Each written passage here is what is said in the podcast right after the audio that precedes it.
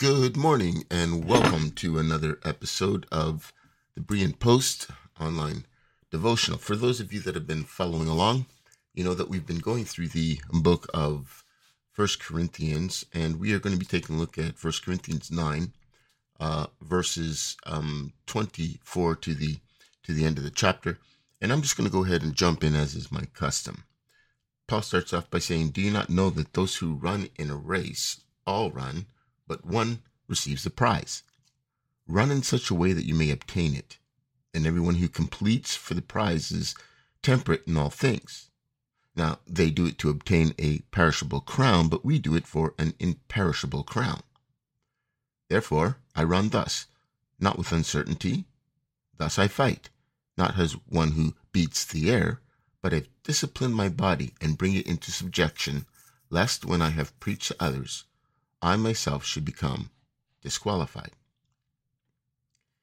With decades of ministerial experience, the seasoned clergyman finds both resonance and challenge in the teachings of Paul.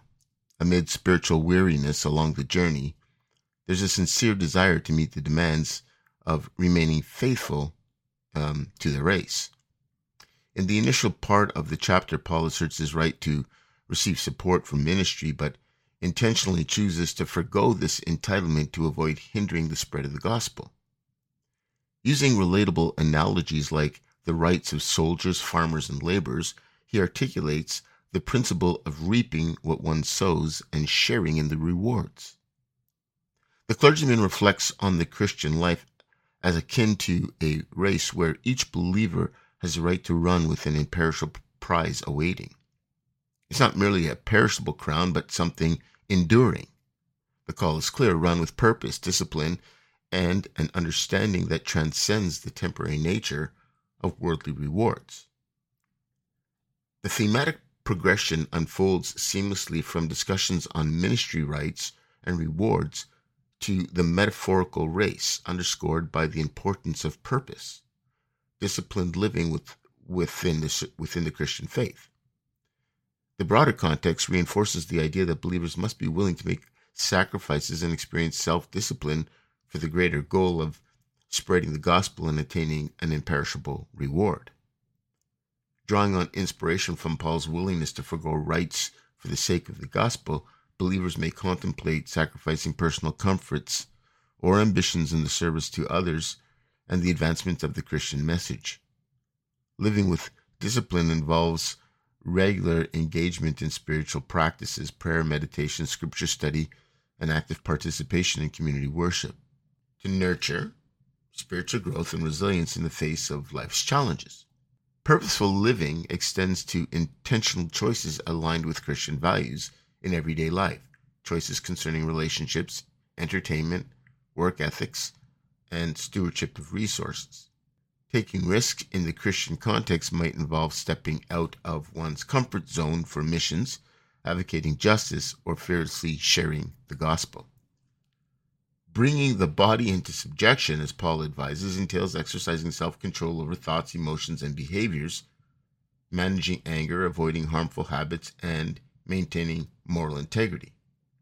Recognizing one's right but willingly setting them aside for a higher purpose exemplifies a disciplined approach involving the prioritization of others and the need for the gospel. For those in the pulpit, the call is to exemplify the message through consistent moral and ethical conduct, ensuring that actions align with the teachings of the faith. In this way, the race is not merely run, but run with purpose, discipline, and an unwavering commitment to the imperishable reward that awaits every faithful believer. In responding to objections regarding the evolve the evolving definitions of harmful habits and moral integrity over 2000 years is acknowledged that diverse perspectives perspectives rather exist over time and across cultures. The understanding of these concepts has indeed evolved, reflecting the complexity of human societies and the ever changing cultural landscape. While specifics may differ across, across cultures and periods, the core values of compassion, justice, and respect for others remain shared. Many belief systems, not just Christianity, emphasize timeless principles guiding ethical behavior.